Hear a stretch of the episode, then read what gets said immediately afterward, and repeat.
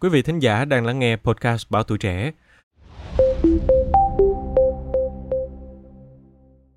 Thưa quý vị thính giả, từ năm 2023, ChatGPT nói riêng và trí tuệ nhân tạo AI nói chung khiến nhiều người đứng ngồi không yên vì sợ thất nghiệp. Hầu như là ai cũng nghĩ rằng AI không thể xâm phạm ngành dịch vụ, nhất là những công việc cần có sự tiếp xúc trực tiếp với con người. Tuy nhiên, thực tế lại cho thấy điều ngược lại. Gần đây nhất, quán Bot Bar Coffee tại thành phố New York, Mỹ đã tuyển robot Adam do công ty Rigtech Robotics chế tạo làm nhân viên pha chế. Du khách vô cùng bất ngờ khi chứng kiến Adam vừa ghi nhận hóa đơn, vừa pha chế đủ các loại nước uống khác nhau, đảm nhận công việc của nhiều nhân viên với hiệu quả không hề kém cạnh. Do vậy, chuyện AI bán rẻ sang lĩnh vực du lịch hoàn toàn có thể xảy ra.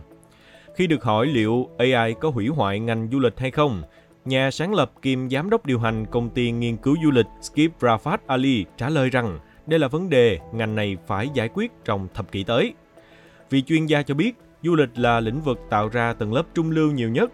Hầu hết công việc trong ngành này đều do con người đảm nhận, chẳng hạn như nhân viên khách sạn, hướng dẫn viên, tài xế đưa đón.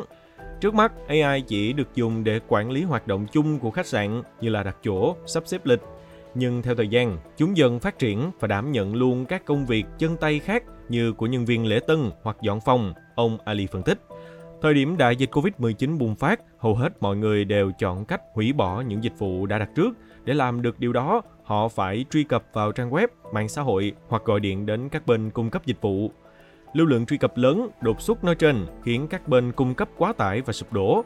Dữ liệu khổng lồ này tồn động đến nay và chỉ có AI mới đủ sức giải quyết. Ông Ali dẫn chứng trường hợp của công ty quản lý du lịch cho các tập đoàn lớn có tên là Navan, có trụ sở tại Mỹ.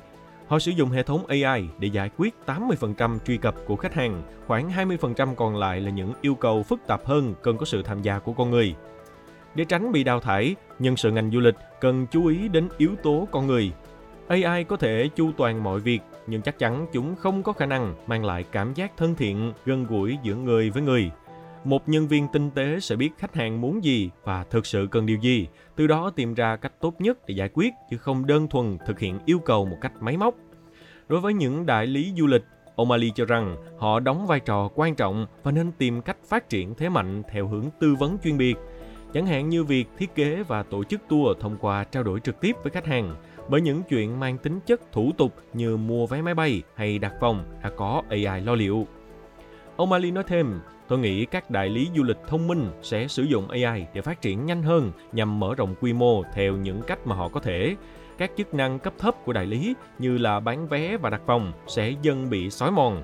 Ông Ali chia sẻ, ông rất thích tự mình đặt chỗ nhưng không phải ai cũng có thời gian làm như vậy. Sau cùng, vị chuyên gia khuyên những người làm trong ngành du lịch cần chuẩn bị tinh thần và tìm cách thích nghi với thay đổi sắp đến.